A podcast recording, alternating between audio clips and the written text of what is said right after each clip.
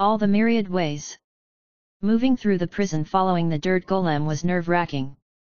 We saw more dirt golems as we walked, usually from a distance, but there were an awful lot of them, and I was worried that I wouldn't be able to handle them as effectively up close, if they trapped us in a hallway. Our golem guide was silent as it walked, and behaved more or less like I would expect a video game NPC to, stopping when we stopped and behaving as though it was going through a script, which, for all I knew, it was. Grak stopped every time we came to a new hallway and raised his monocle to his eye, but whenever he said that it was clear, he gave me a look for confirmation. After the first two times I started to feel a little bit guilty about it, because I didn't actually think that Aerb could be entirely predicted on the basis of genre or narrative conventions. You had to be aware of them, but the way I had always handled things was to subvert, invert, or change the tropes as often as I played them straight. If we came across a scheming vizier, I would have to consider that he was betraying his king, but also that he was just a loyal vizier, or that it only looked like he was betraying his king, or any number of other possibilities. That didn't mean that there was no predictive value in knowing the tropes, just that they were pretty far from being an absolute guide. I hadn't been able to predict that a bomb was coming out to greet us at the prison's front door. I hadn't foreseen Solace's death, it was easy to make sense of it in retrospect, to fit it within different frameworks, but that was all useless if you did it after the fact. Maybe that was why I hadn't pushed back against Grak when he said that the statues weren't magical, or why I had yelled at him after it had turned out that I was right. That sheer uselessness, the way that I almost had a grasp on what was going on and it wasn't doing me any good, was really starting to get to me and had been, even before Solace. Here, through this passageway, said the dirt golem as it came to a stop, gesturing at a door. Grak raised his monocle and spent a long while peering at the door, then lowered it with a frown. Nothing that I can see. He turned to me. Juniper. I had no fucking idea. Let's just go in. We weren't idiots about it, and did a passable door clear with Fenn aiming an arrow straight through the crack and no one standing directly in front of the door, but the room had only a table and a handful of chairs, with an elf seated in one of them. Grak informed us of a powerful ward stretching from one wall to the other, bisecting the room, the golem had told us that it was an absolute ward, built with a layer of defense against every possible type of magic, and he tentatively agreed with that assessment. The elf sat with his arms folded across his bare chest. He had scars like the ones that Fenn had, but far more extensive covering his skin from his wrists, to the base of his neck, and down his chest, in similar patterns of curls and whorls. But those weren't the only scars he had, giant scars, each the width of a hand, crisscrossed his chest. The meaning of that was obvious to me. If scar magic was predicated on the unchanging nature of elf skin, then the way to deprive an elf of that power was to tear some strips of skin off him. The man himself stared at us with that same, tight-lipped, imperious expression I'd seen on every elf I had passed by in both Barren Jewel and Cranberry Bay. He had long, flowing hair, so blonde it was almost white, and ears that were more sharply pointed than Fenn's. He had little in the way of fat or muscle, but I knew from Fenn that didn't matter too much for elves, in terms of what it said about combatability. We slowly, cautiously moved into the room. I took one of the chairs and Amaryllis took the other, while Grak and Fenn were left standing. Very dash the elf began. Fuck! I shouted, jumping halfway out of my chair, because when he'd started speaking I had seen his teeth, long, sharp teeth like a piranha that instantly awoke a basal fear in me. And then, after I'd had a look around the room and seen the confusion on everyone's face, I sat back down, feeling a growing warmth on my cheeks. No one else is surprised. This is just what elves are like, and everyone knows that. Fenn had pointed out that she was a half-elf when we first met by pointing at her ears and her teeth. Obviously elfish ears, obviously human teeth. I coughed once. You were saying. The elf stared at me with pursed lips. Who are you? he asked. I tried not to recoil from the view of his sharp teeth, which were visible when he spoke. We come seeking your expertise in souls, said Amaryllis. She had given me a look of incomprehension, when I'd had my outburst, but now she was as good as pretending that I wasn't there. Ah, said the elf. He smiled at us more specifically, at me, revealing his pointy teeth in full. I had a guess that wasn't so friendly of an expression in elf culture. Just a hunch. And who are you? What interests do you represent? There was something very subtly off about his accent that I couldn't place my finger on. We are independent actors, said Amaryllis. The elf shook his head. No, he said. No, asked Amaryllis. No, you won't help us, or no, you don't believe us. No, I do not believe you, replied the elf. You are too well armed to have come alone. We're really very wealthy actors, said Fenn. Our little troupe has done quite well for itself. And do you offer escape? asked the elf. You have suffered, getting here.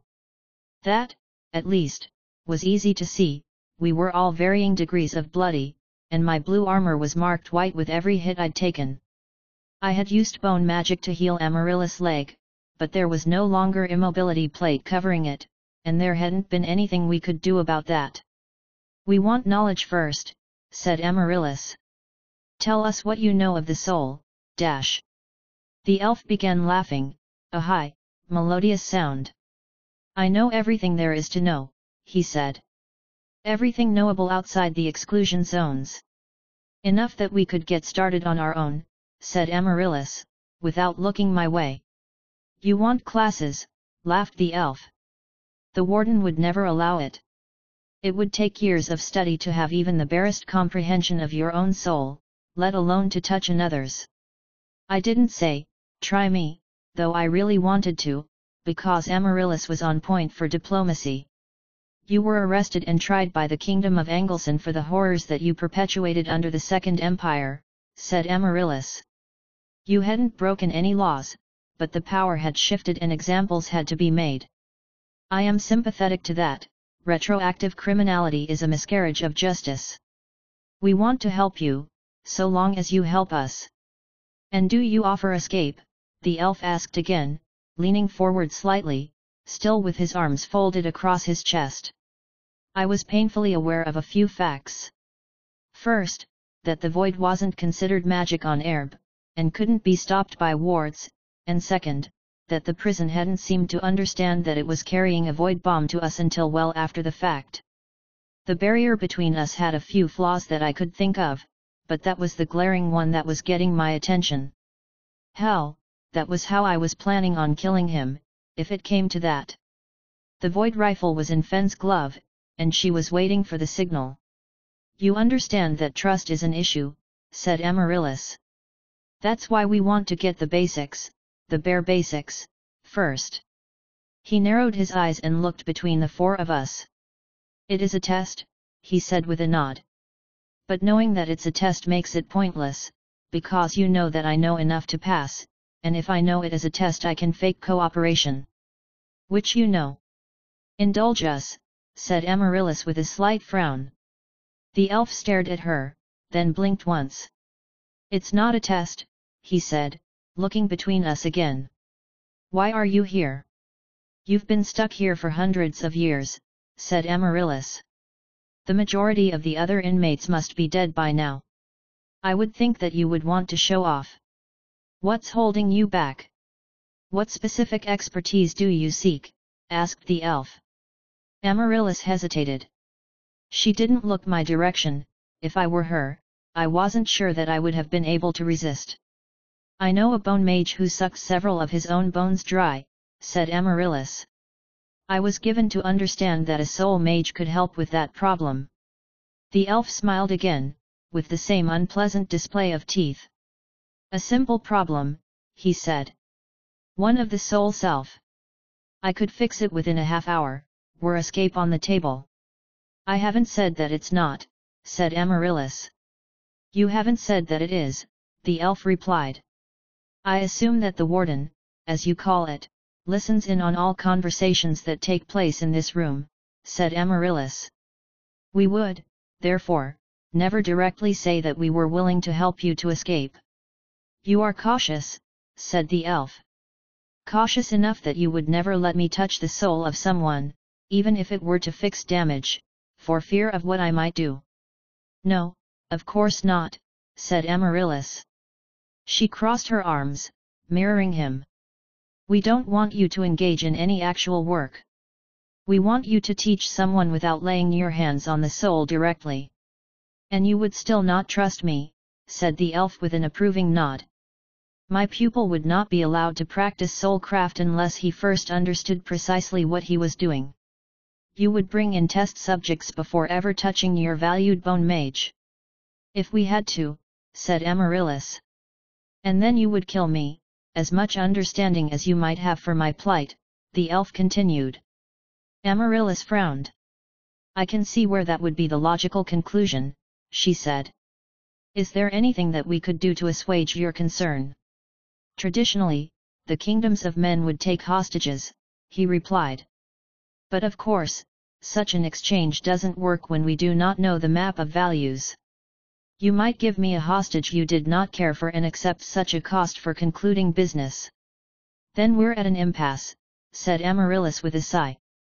Unless you want to stay here for the rest of your life, you're going to have to take a chance on us. I solemnly promise not to kill you, or have you killed, or even allow anyone else to kill you while you're under my care. You will effectively serve as our prisoner until the training is complete, but your conditions will be better than they are here, and you'll have access to whatever information you want about the outside world. The elf gave her a thoughtful look. And were escape an option, how many could you take? Amaryllis hesitated at that, and finally broke eye contact with him to look to Fenn. How long are the masks good for, she asked. An hour, replied Fenn. And they're made using the kit, asked Amaryllis. Fenn nodded. That meant we had a practically unlimited supply of them, meaning that if we had a lot of time and coordination, we could put two or three hundred people into the glove, as an upper bound. It would, of course, depend on who these people were, said Amaryllis. We could keep careful watch over two or three people, potentially, but dash. Twenty, said the elf, unflinching. Friends? asked Amaryllis. Something like that, replied the elf.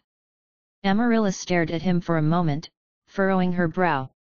I didn't know what she was thinking, but I was thinking that even if we could overcome the logistical hurdles of getting 20 people out of this prison, which would likely mean destroying every security system and golem in the place, there was no way that the four of us could keep 20 people contained except through their own goodwill. And these weren't just 20 people, these were 20 elves, faster and stronger than humans, long lived enough to have acquired a wide variety of skills. Miss Red, may I have my amulet please? asked Amaryllis, holding her hand out toward Fenn. The blue amulet appeared in Fenn's hand, and she tossed it over without another response. I hadn't asked Fenn how she would feel about seeing another elf, but my guess of not good seemed to be mostly accurate. She didn't seem to be in a great mood, not that I thought any of us were.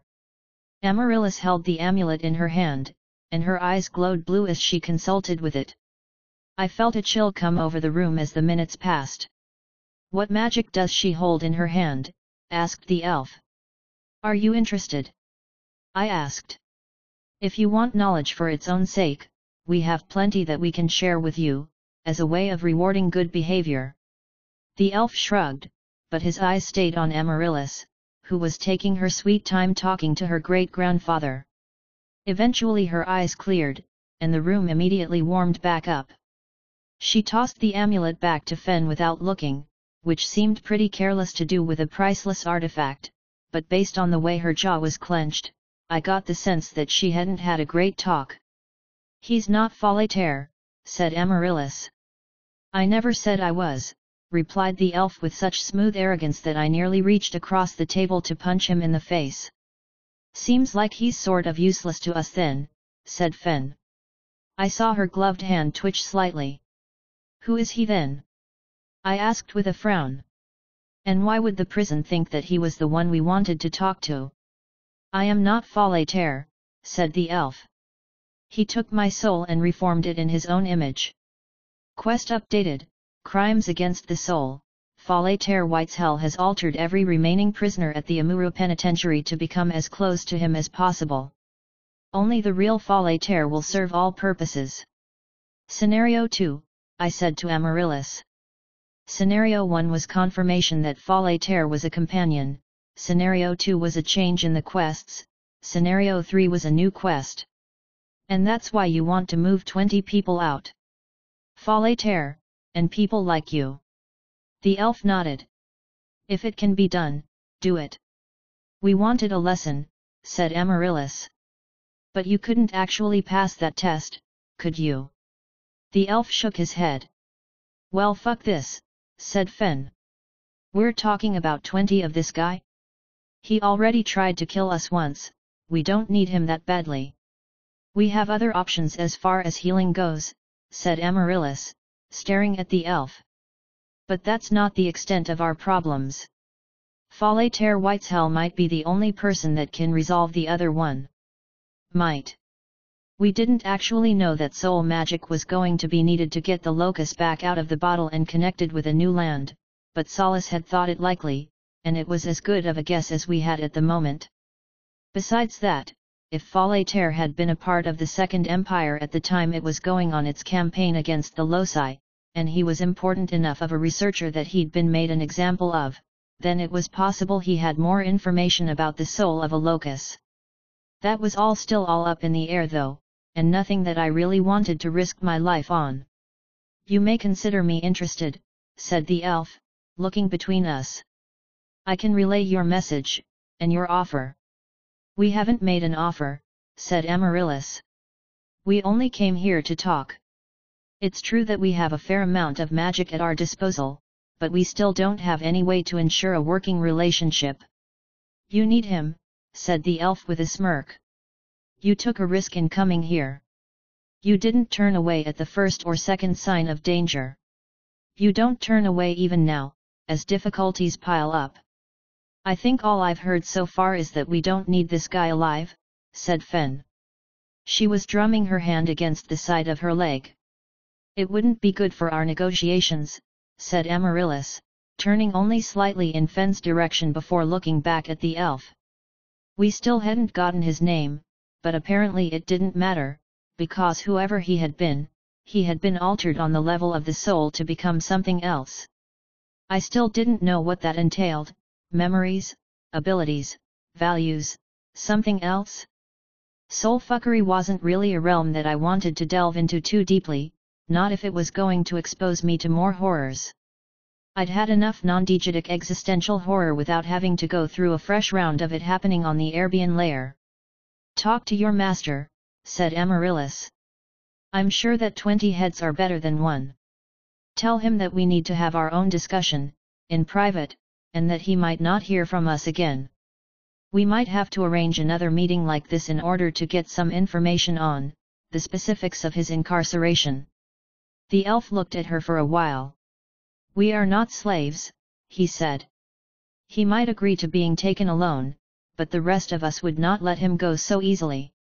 We are like him, enough so our prison can confuse us, but we are not clones, nor automatons, nor perfectly loyal.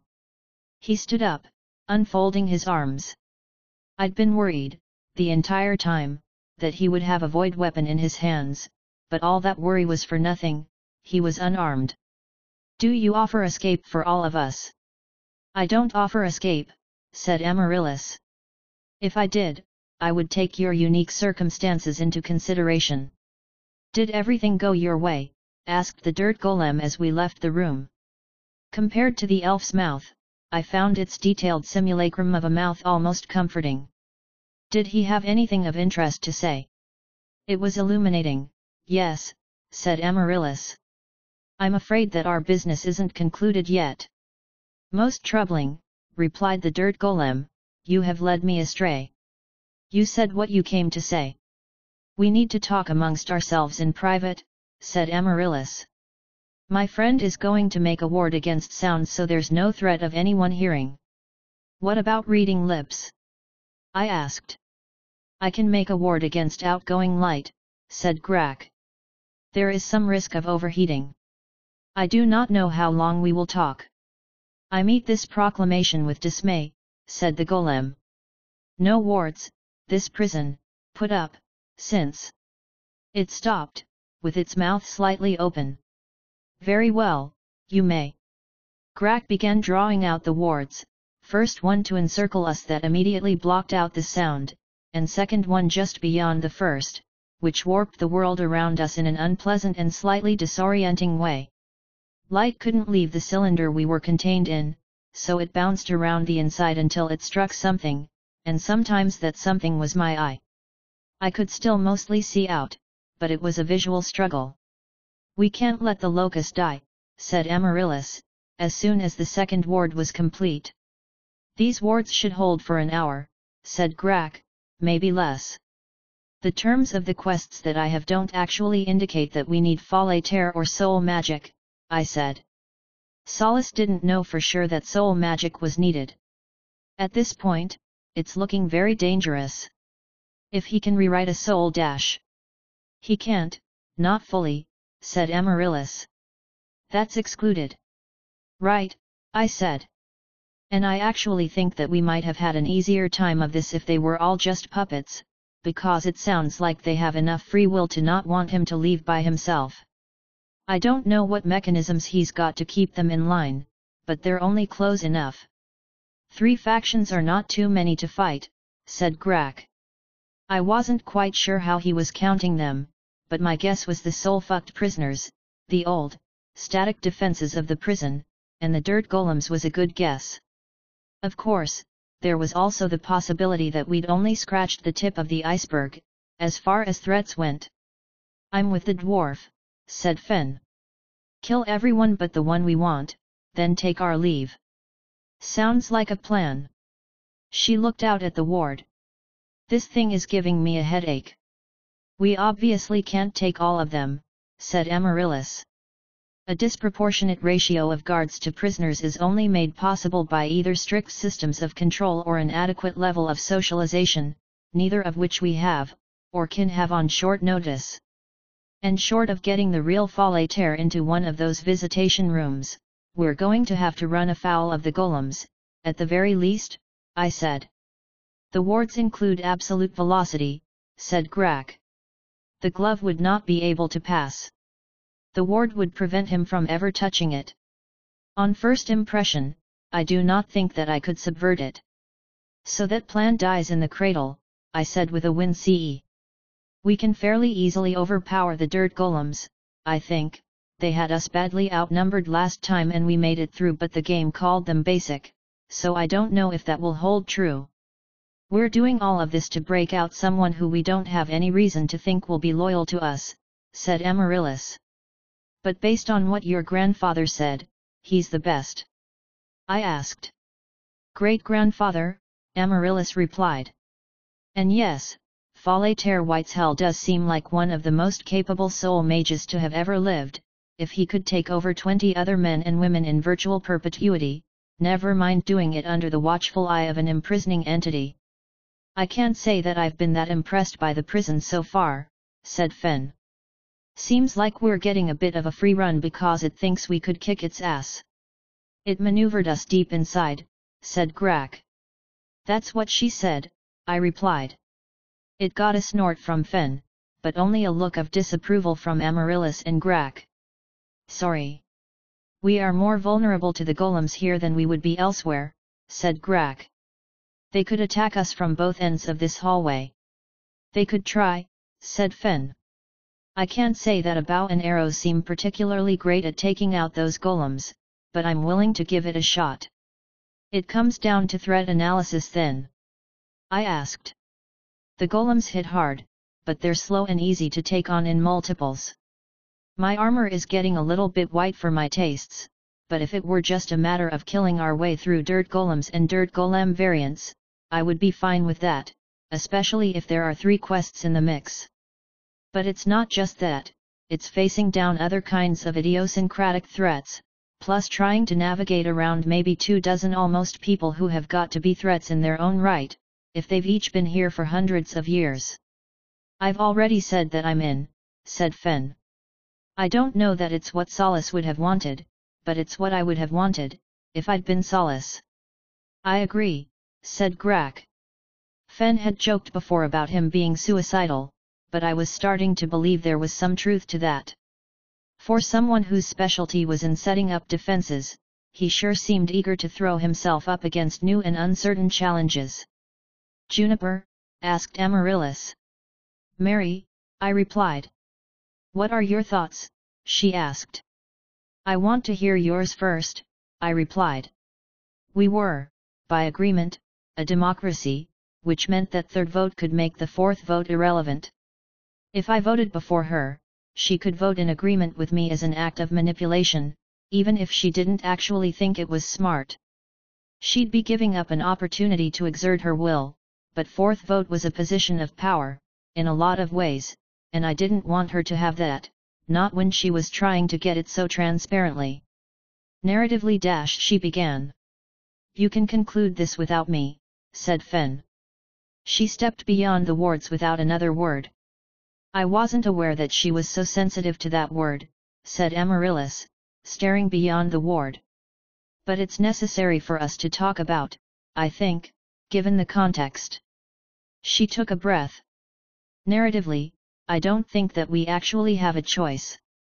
June, I know that you would prefer to simply abandon talk of narrative and take things on their merit, but, assume that narrative is a rule of the world. Assume that it can be subverted, or changed, or something like that, that it's not absolute, yes. Okay, yes, I said slowly. We came here following a quest that was given to us by the amulet we found at Kairlaga, said Amaryllis. When we arrived, Solace lost her life protecting the cloak that contains the locus, the very same locus that we might be able to save using the soul magic of the man who we're here for. Now we have multiple antagonists in front of us, in a large area that approximates a dungeon in many respects. I get it, I said, there's a lot of narrative weight. But we absolutely cannot do things just because the plot says so. End of discussion on that. Do you recall telling me about the Scattered Ashes campaign? asked Amaryllis. I winced at that. The Scattered Ashes campaign had started normally enough, with the party meeting each other during community service, saving the life of a distressed princess, and getting sent off to do some very sensitive work because they were a band of skilled eccentrics well outside the kingdom's spy network, all pretty normal as far as campaign starts went. The problem was that after the first dungeon, they found a clue as to greater goings-on which threatened the Eight Realms, and then left to go be ninjas on another continent, dropping that plot thread entirely and forcing me to scrap about two weeks' worth of work. But the way I thought about worlds was that they didn't just stop running because you weren't looking at them, or because you went off to go do something else. If the threat the party had seen was real, and they just ignored it, then that thread couldn't just quietly die on the vine, something had to happen with it, Either another party would have to come in and deal with it, or it would grow and fester, but either way, in a living, breathing world, you couldn't just drop plot threads, because that would make it seem like the world wasn't alive. So the thread had grown, slowly and steadily, and as the party went to ninja school and got involved in ninja plots, they would occasionally hear whispers and rumors from the Eight Realms, they would come across people in exile, and that original plot, one meant for characters of third level, grew until it needed all their might at level 11 to defeat it. Everyone enjoyed it, maybe more because they saw it coming than because I didn't just let them drop it, but that was my go-to method of dealing with a player that dropped a quest let them drop it, sure, but there would be consequences, echoes, and after effects. And if we just left the Amuro Penitentiary, and tried to get me access to soul magic some other way, what would the dungeon master do? He might railroad us hard, but even if he didn't, then he might not be willing to drop all the narrative threads, or to say that sometimes things were meaningless, pointless, wastes of time and resources. For myself, games, movies, television, and literature were the few places that I wasn't comfortable with embracing the bleak meaninglessness of existence. I understand what you're saying, I replied. But if it were me, and someone said, oh, well I guess we have to, because that's clearly what the DM wants, I would have a long, out of character conversation with them about how it's not about what the DM has planned.